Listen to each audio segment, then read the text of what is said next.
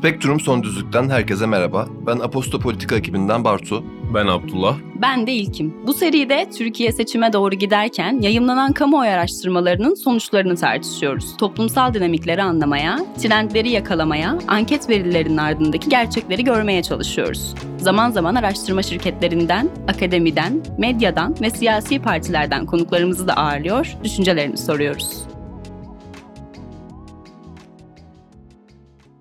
Herkese merhaba. Bugün usta gazeteci ve yazar Umur Talu ile birlikteyiz. Hoş geldiniz. Merhaba, iyi yayınlar. Teşekkür ederim. Yayınımıza katıldığınız için de tekrar teşekkür ederim. Umur Bey ile bugün Türkiye'de medyanın geçirdiği dönüşümü, dünü ve bugününü ayrıca Rütü'nün de geçirdiği dönüşümü konuşacağız. Umur Bey bildiğiniz gibi geçtiğimiz gün İstiklal Caddesi'nde bir patlama meydana geldi. Evet. 6 kişinin öldüğü. Ben e, de epey yakındım. evet. 81 kişi de e, yaralandı ve yani orada aslında şu anda akan bir süreç var. E, ne şekilde ilerleyeceğini bilmiyoruz. O yüzden bu konunun dışında şundan bahsetmek istiyorum. Patlama meydana geldiği sırada sosyal medyada özellikle bir haber akışı meydana geldi biliyorsunuz. Birçok farklı insan farklı şekilde nitelendirdi. Kimi e, çantanın içinde olduğunu, kimi canlı bomba olduğunu, kimi doğalgaz patlaması olduğunu söyledi. Ve ciddi bir dezenformasyon yaşandı aslında. Bu sırada da resmi makamlar e, açıklamalarda bulundu. Farklı değerlendirmeler olduğunu, henüz şu an araştırıldığını söylediler ve kısa süre sonra Rütük bir yayın yasağı getirdi biliyorsunuz. Bu yayın yasağının ardından belirli bir süre internette yavaşlatıldı. Öncelikle şunu sor- sorarak başlamak istiyorum. Böyle bir dönemde, böyle bir süreçte ki Türkiye çok uzun zamandır bu patlamaları aslında yaşamıyor. Yani biraz uzaklaşmıştık, biraz soğumuştuk bu gündemden. Yeniden bu bellek ortaya çıktı ve hatırlamaya başladık. Böyle bir kriz ortamında Rütük'ün bir anda yayın yasağı getirmesi sizce nasıl bir hamledir? Bununla ilgili görüşlerinizle başlayalım. Yani şimdi tabii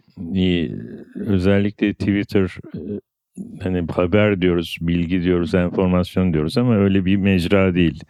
Yani anca e, orada damıtılmış, süzgeçten geçirilmiş işte bir gazetecilik emeğiyle, niteliğiyle, e, merakıyla yahut kaygılarıyla e, konmuş şeylere haber diyebiliriz. Diğerleri haber değil. Doğru, yanlış, spekülasyon.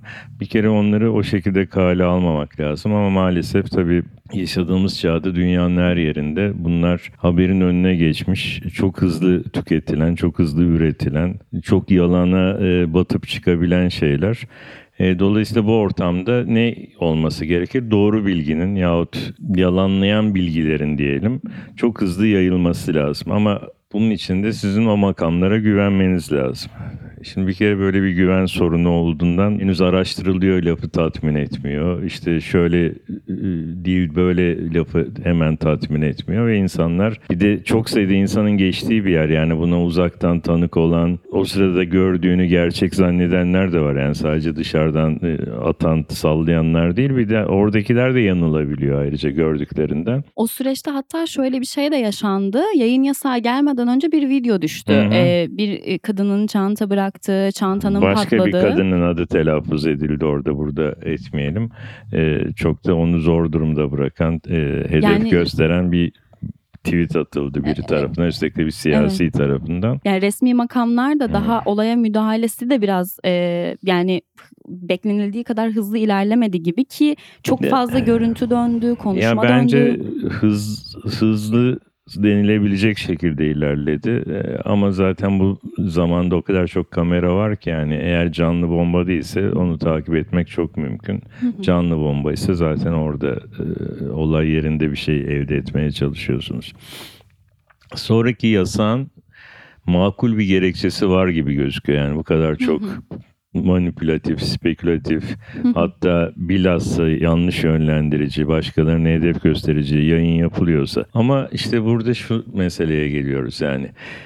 Doğru bilgi niye yanlış bilgi bilgi demeyelim yanlış olan şey de yanlış e, söylentileri yenemiyor. İşte bu tamamen bir güven sorunu. Gazeteye güvenmiyorsunuz. Yani daha klasik konvansiyonel kurumlara. E, bir takım haber siteleri var. Onlarla ilgili insanların görüşleri kendi pozisyonlarına göre farklılaşabiliyor. Ona güveniyor, buna güvenmiyor. Bu arada zaten onların bir bölümü de manipülatif yerler. Yasağa gelince çare değil tabii ki. Yani onun dışında bütün söylentiler yine dönebiliyor. Biraz sonra yasağı kaldırdığınızda yine devam ediyor. İlelebet yasaklayamayacağınız bir mecra ile uğraşıyorsunuz. Burada Rütük'ün fonksiyonunu ve dönüşümünü sordunuz. Aslında Rütük dönüşmedi bence. Rütük böyle kuruldu. Rütük bir 12 Eylül kurumu. Tabii ki o zamanki internetin olmadığı, işte bu tür e, mecraların olmadığı bir ortamda sadece kısıtlı televizyon yayınlarını kontrol edebilmek için kuruldu büyük ölçüde. Bu konuda şöyle bir sorum olacak size. Yani çok uzun zamandır medyanın içindesiniz. Özellikle son dönemde Rütük'ün normalde düzenleyici ve denetleyici bir kurumken daha çok aslında biraz ceza mekanizmasına Hı hı. dönüştüğüne dair bir değerlendirmem var benim nacizane ve bunu da aslında son dönemde kesilen cezalar, ekran karartmalar, yayın durdurmalar gibi nedenlerden ötürü olduğunu düşünüyorum. Yani bunları görünce insanın kafasında ister istemez böyle bir düşünce canlanıyor. Ama ben de işte şunu söylemek istiyorum. Rütük, YÖK gibi bunlar 12 Eylül kurumları. 12 Eylül kurumları düzenleyici olmaz, cezalandırıcı olur zaten. Çünkü doğası o. Yani ceza vermek, engellemek, yasaklamak hatta e, kazımak üstüne ku- kurulu kurumlar. E, Nitekim ilk uygulamaları da hep e, özellikle YÖK'ün üniversiteyi temizlemek oldu. Bir düzenleyicilik değil bu. Bu cadı avı kendine göre. Rütük de zaman içinde evrildi. Bizim burada soracağımız soru şu yani 12 Eylül kurumunu daha da beter hale getiren demokrasi nasıl bir demokrasidir? Bir 12 Eylül kurumunu değiştiremeyen, bunun yerine çok daha demokratik bir yapı kur- kuramayan elbette denetim ihtiyacı vardır. Yani etik açıdan, deontolojik açıdan ama bunu değiştiremeyen, dönüştüremeyen bir şeyin bir de 12 Eylül'le darbelere karşı olduğunu iddia etmesi hakikaten tarihin bize ironisi, ironiden de öte anlamamız için çok değerli bir ipucu yani. Neyin değişmediği. Baskı kurumlarını aynen muhafaza ederek kendi iktidarınızı tahkim ediyorsanız ondan sonra istediğiniz kadar darbe karşıtı olduğunu söyleyin. Hayır siz bir darbenin kurumuyla hareket ediyorsunuz ve işte o da giderek daha müdahaleci, kendi ideolojik görüşünü açıklayan bir kurum haline geliyor bizzat başkanının ağzıyla. Yani burada e, asıl trajik olan kısmı şöyle bir düşüncem var. Şimdi eskiden de dediğiniz gibi bir ceza mekanizması olmasına rağmen hiçbir haberci, hiçbir gazeteci yaptığı haberden korkmuyordu Rütük'ten. Ama şu dönemde, son dönemde özellikle belki biraz da işin e, maddi boyutu var ki zaten maddi boyutu var ama bunun yanında bence çok e, manevi bir zararı da var. Yani insanların özellikle gazetecilik mesleğini icra eden kişilerin ciddi anlamda kendilerine bir otosansür uygulamaya başladıkları bir döneme girdik ister Tabii istemez. ama ben size 21 yıl önceyi söyleyeyim yani e, 21 yıl mı oluyor? Yani AKP'nin henüz iktidar olmadığı e, dönemi e, ne tuhaf değil mi? Devlet Bahçeli yine iktidardı.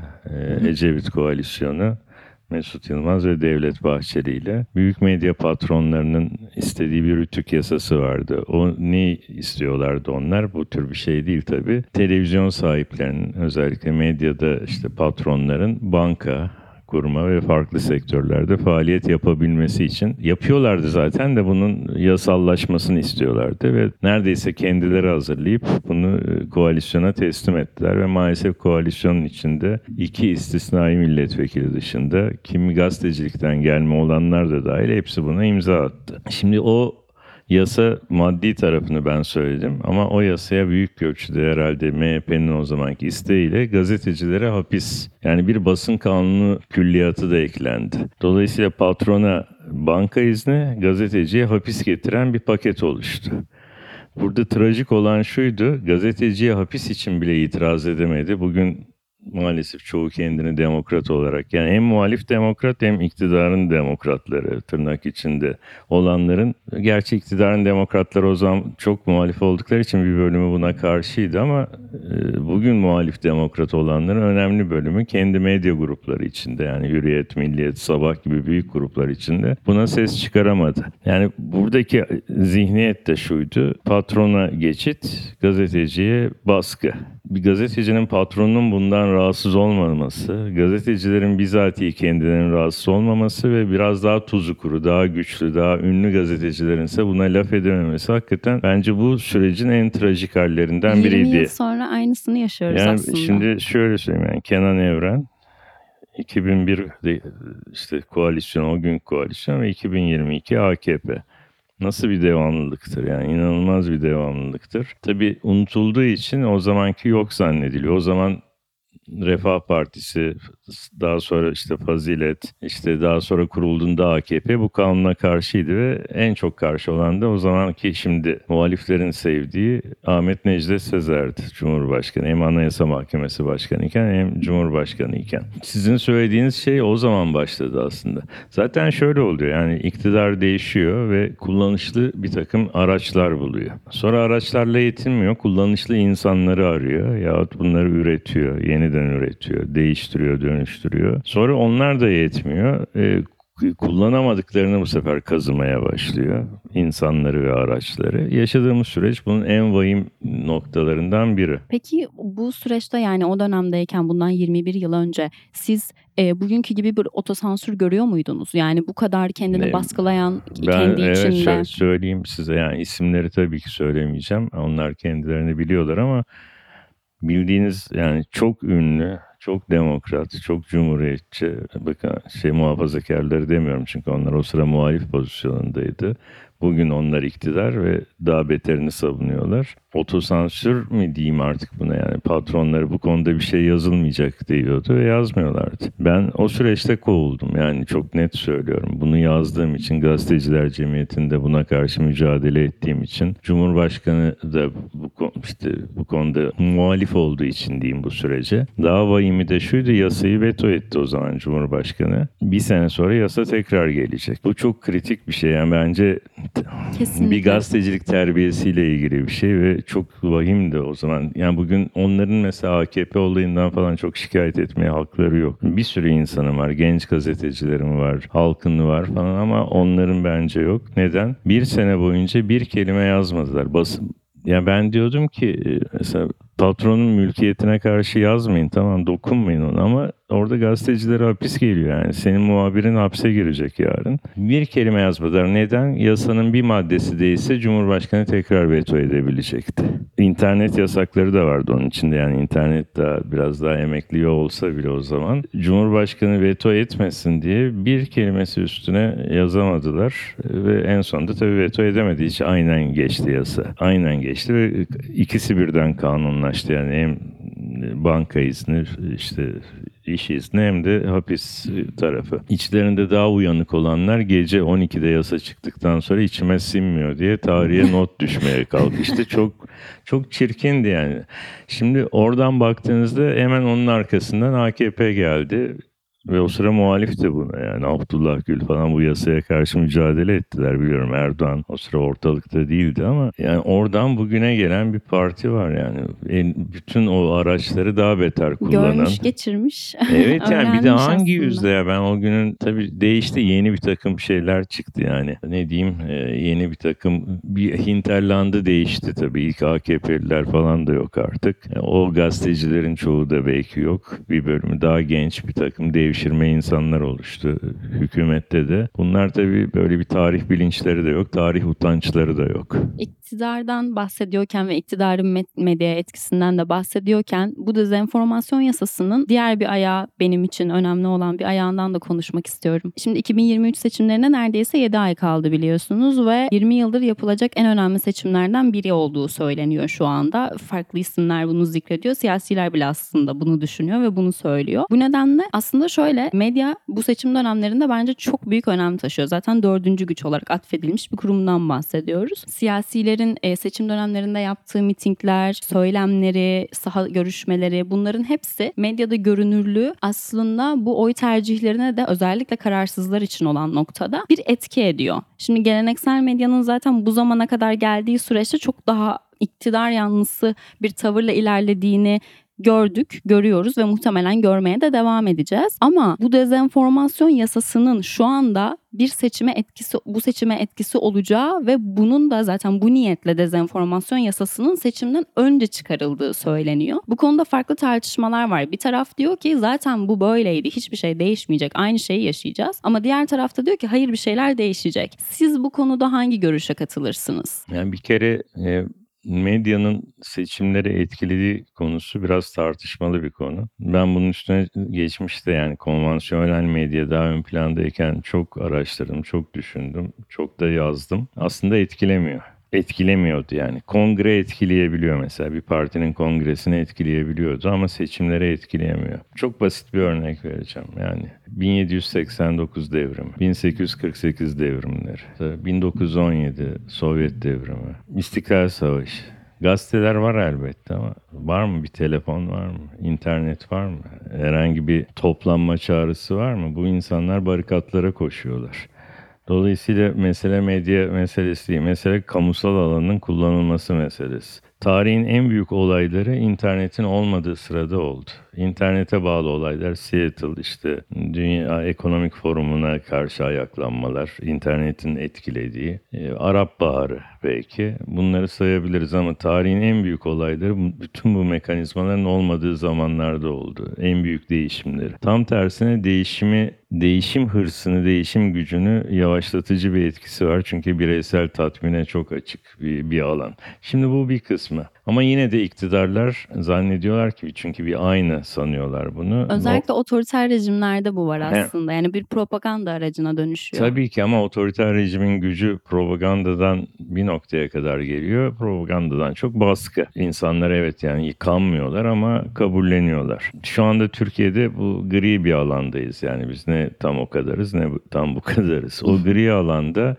bilgi de yayılır, söylem de yayılır. Ne yaparsanız yapın yayılır. Bence yani artık iktidarların bunu kontrol etmesi çok güç ama yine ironik bir şekilde yasanın adının dezenformasyon yasası olması yani zaten dezenforme etmek üzere bir yasa tasarlandığını gösteriyor. Hani sözde yanlış enformasyonu engellemek değil, yanlış enformasyonun, manipülatifin yayılmasını kolaylaştırmak için adı üstünde zaten öyle. Bence bunları etkilemez. Bence insanlar gazete okuyarak Twitter yani 80 milyonluk bir ülkede işte 40 milyon mu seçmen var belki daha da fazla artık. Bunların hepsinin her gün Twitter takip ettiğini, bunların hepsine yani Twitter'a giren daha çok eğlenmeye bakıyor birçoğu. Instagram'a giren e, işte neşesini bulmaya çalışıyor. Bunların her gün her haberle ilgilenip etkilendiğini düşünemeyiz. Neyle etkileniyor? Çocuğunu çocuğu dondurma isteyip tost isteyip alamadığında etkileniyor. Çocuğuna çanta alamadığında etkileniyor. Yahut işte bir şeye maruz kaldığında başörtüsüyle bile polis dayağına maruz kaldığında etkileniyor. Aynı polis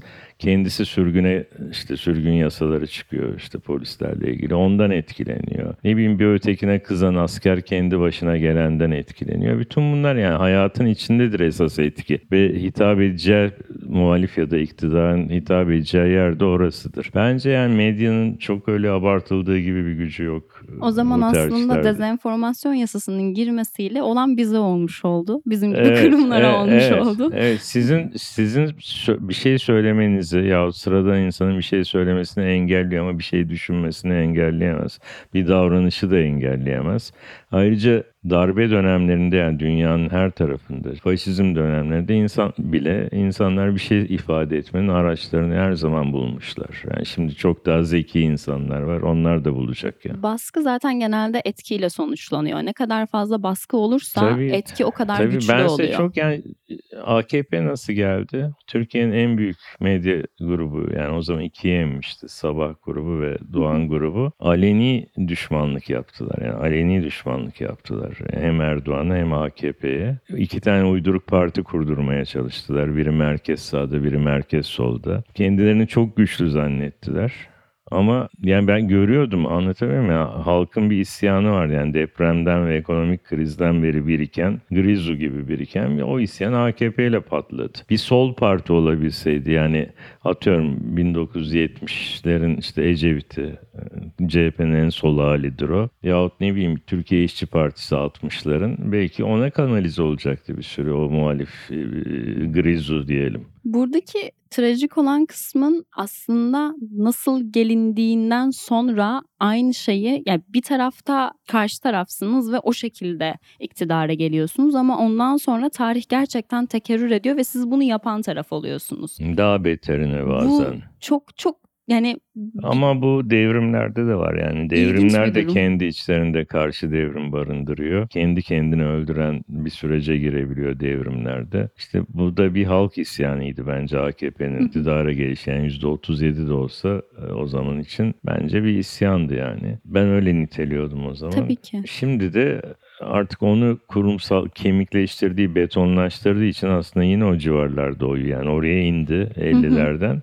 Onu betonlaştırdığı için artık o bir isyanı, bir muhalifliği temsil etmiyor. Bu ülkede beton, bu ülkede e, acı acı veren ne varsa işte YÖK'ünü, RÜTÜK'ünü de muhafaza edip üstüne ekleye ekleye böyle bir Noktaya. başka bir şey olmuş. Yani kendi başladığı noktadan da farklı bir yere gelmiş. Genelde böyle başlayan bu noktaya geldiğinde bu hikayeler bir çöküş evresi görüyor oluyoruz. Tabii, tabii Ee, çürüme oluyor evet, çünkü. yani Çürü- içten içe kendi kendini Tabii. bitiren bir yapıya Tabii, dönüşüyor tabii, oluyor. Tabii yine de AKP buna en çok direnen yapılardan biri yani düşünürsek Kesinlikle. ANAP'ın, düşünürsek DYP'nin, düşünürsek DSP'nin falan yok oluşlarını iktidarken yine AKP buna direnen bir yapı. Çünkü bıraktığı gerçekten izler var Anadolu'da, İstanbul Kesinlikle. metropolünde falan.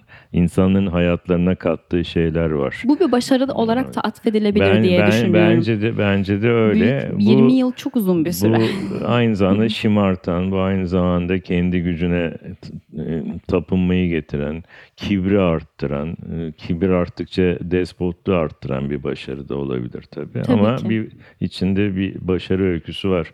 Çünkü şu anda bu kadar şeye rağmen %30'ları da olan bir partiden söz ediyoruz. Yani. Kesinlikle. Kritik eşik orada Cumhurbaşkanlığı seçimidir bence. Yani AKP yine Türkiye'nin en büyük partisi kalır ama Cumhurbaşkanı çıkaramayabilir. Yani normal bir seçimde çıkaramaz ya da. Böyle bir öngörünüz var mı? E, bence çıkaramaz Cumhurbaşkanı yani. Altılı masa falan olup olmaması da önemli değil. İki turda hı. e, Fransa'da olan şey olur yani. Hı hı. Le Pen'in pozisyonunu alırsınız ama Le Pen ikinci turda yenilir yani. Evet doğru söylüyorsunuz. Ee, biraz daha medyaya döneceğim Hı hı. müsaadenizle. Şimdi sosyal medyanın var olmadığı dönemde zaten demin de bahsettik. Geleneksel medya e, tüm problemlere rağmen oldukça güçlüydü ve seçilmiş yöneticileri denetleyen, eleştiren bir kurumdu. Bugün artık biraz daha eski gücünü ve itibarını kaybettiğini görüyoruz ve medyanın da artık dijital bir dönüşüm sürecine girdiğini görüyoruz aslında. Yine de şimdi böyle bir dönüşüm olsa da yeni medyanın da geleneksel medya kadar güçlü bir konumu olmadığını, o ana akımın gücüne sahip olmadığını görüyoruz. Bu değişimi, bu farklı konumlandırmaları siz nasıl değerlendiriyorsunuz? Yeni medya ile eski medyayı karşılaştırdığınızda nasıl bir karşılaştırma yaparsınız ve bu mesleğin eski itibarını kazanması sizce nasıl mümkün Bir olur? kere o eski medya kalmadı. Yani bu birkaç açıdan tamam bir yandan dünyanın gidişatı, medyanın gidişatı, işte teknolojinin gidişatı ama bir yandan da bilinçli bir şekilde çökertildi ve iktidar e, merkez medyayı kendi malı yapmaya çalışırken elinde bir medya kalmadı aslında. Televizyonlar biraz daha farklı. Orada da müthiş bir kakafoni var yani. Çok kanal var. E, Her kanalı izleyip etkilenme e, derecesi yani çok zor anlatıyorum. Yani TRT'nin tek kanal olduğu dönemde herkes onu izliyordu ve oradaki politik tartışma kamu, kamusal alana hitap ediyordu. Bence şimdi hangisi hitap edecek? Zaten bir taraf tutuyorsanız o taraftaki insanları lafını beğeniyorsunuz. Bir karşıdaki herhangi birinden etkilenme olanağınız çok sıfır oluyor. Dinlemiyorsunuz Nedir bile. bugüne etkileyecek olan haberdir yine. Geçmişte medyanın gücü haberin gücünden geliyordu. Bugün dijital medyanın güçsüzlüğü de haberinin güçsüzlüğünden geliyor. Dijital medyada çok yazı var, çok olay e, duyuruluyor, anında duyuruluyor ama haberin gücü yok. Değiştirici, sarsıcı haber yok. Çünkü her şey çok hızlı. Halbuki haber biraz durmayı, bakmayı, e, araştırmayı, elini çamura sokmayı, hatırlamayı, Hatırlatmayı. e, takla atmayı falan attırmayı bütün bunları ister yani. O çarpıcı haberi ortaya çıkarıp sarsıcı olması için. Bu olanak var ama bu olanağa vakit yok. Belki bu olanağın kültürü yok dijital Böyle bir medyada. etki gücü de yok aslında. E, Yok ama olabilir. Yani Fransa'da mesela geleneksel medya hala gücünü koruyor. Yani Le Monde, Le Monde yine. Yani ben orada çalıştığım için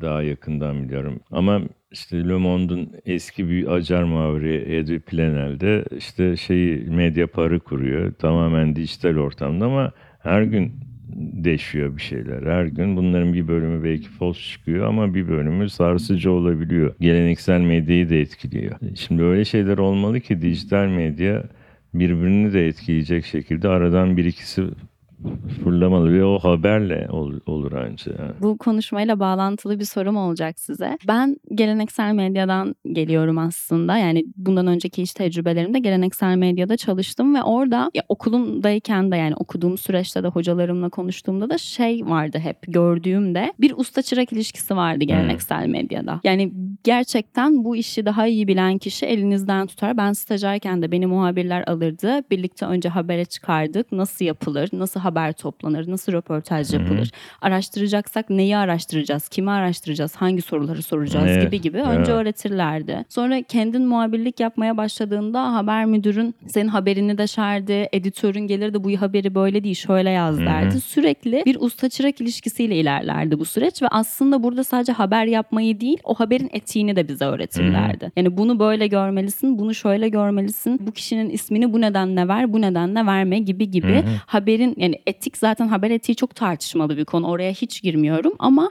yine de e, var olan bir geleneksel bir aktarım vardı orada. Ve bu aktarım bize öğretilir, biz bizden sonra gelene öğretir. Bu şekilde aslında o etikle birlikte haberin yapılış biçimi de aktarılırdı. Şimdi yeni medyada özellikle bizim gibi farklı farklı çok fazla genç kurum var ve biz kendi kendimize aslında kendi etiğimiz, kendi değerlerimiz ve kendi düşüncelerimizle, Hı hı. görüşlerimizle haber yapmaya çalışıyoruz. Genelde de kötü değil bu.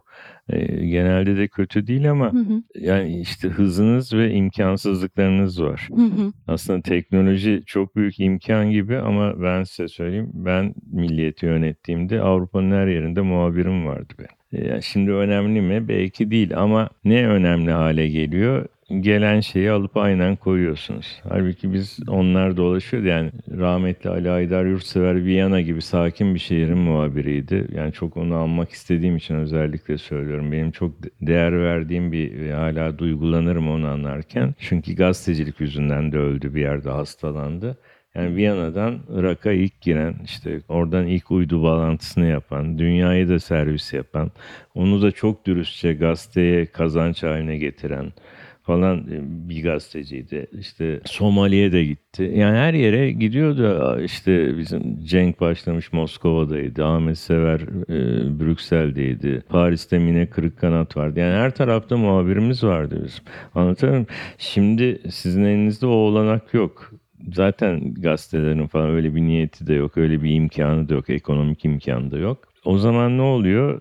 Haber katma değersiz giriyor büyük ölçüde. Haber ajanstan geliyor. Ajans çevriliyor yahut işte yerli ajansa birebir aynı konuluyor. İşte orada eksik olan benim gördüğüm o katma değer nasıl oluşacak? Yani o katma değer nasıl yapılacak? Buna vakit var mı? Buna insan gücü var mı? Buna uygun insan var mı? Bu yani sizlerin hep, hepiniz çok iyi eğitimli ve çok değerlisiniz ama belki işte bu vaktiniz yok yani belki bu Yani eksikliğiniz var. bu noktada bence bu bahsettiğim ilişkinin de çok önemli olduğunu düşünüyorum. Çünkü gazetecilik okulda öğrendiğimiz, eğitimde yaptığımız işten çok farklı bir Tabii şey ki, aslında. Yani o tabii ki. sahayı koklamak, gitmek, bulmak, araştırmak ve bunu etik çerçeve içi- içinde yapıp servis edebilmek okura çok değerli ve çok önemli ve bu aslında biraz da deneyimle geliyor. Yani yazdıkça mesela kalem daha da güzelleşir. Bunun gibi. Yani bu ilişkiyi sizce nasıl kurabiliriz? Ya burada tuhaf bir kopukluk da şöyle yani bizim kuşak gazetecilerin diyeyim hemen hepsi zaten köşe yazarı falan oldu yani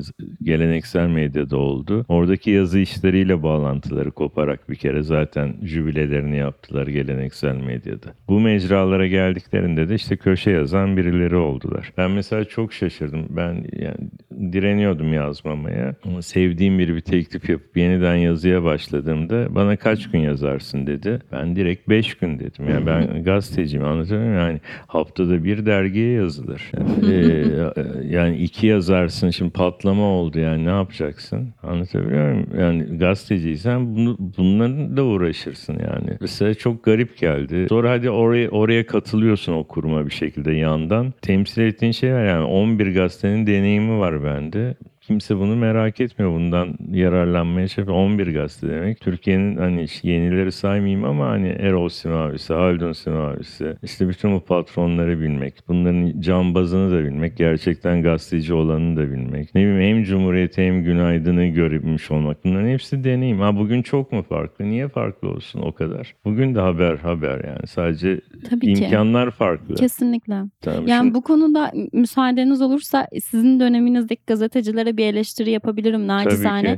Ben sizle iletişime geçtiğimde çok kısa sürede sizden mesela geri dönüş aldım ve bize aktardığınız her bilgi için açıkçası çok mutluyum. Çok müteşekkirim Hı hı. size. Ama sizin döneminizdeki birçok gazetecinin bizimle iletişimi neredeyse kopuk. Yani ben yazıp geri dönüş almadığım, yazısına bir Tabii, fikir tabii. beyan ettiğim ya da eleştirdiğim herhangi bir şekilde iletişim kuramadım. Çünkü neden bilmiyorum ama orada gerçekten dönemler arasında bir kopukluk mevcut. Ya o dönemsel kopukluktan ziyade şu ben size onun tam örneğini Mesela aynı kişiler yani kim oldukları mühim değil muhtemelen okurlara da cevap vermiyorlar.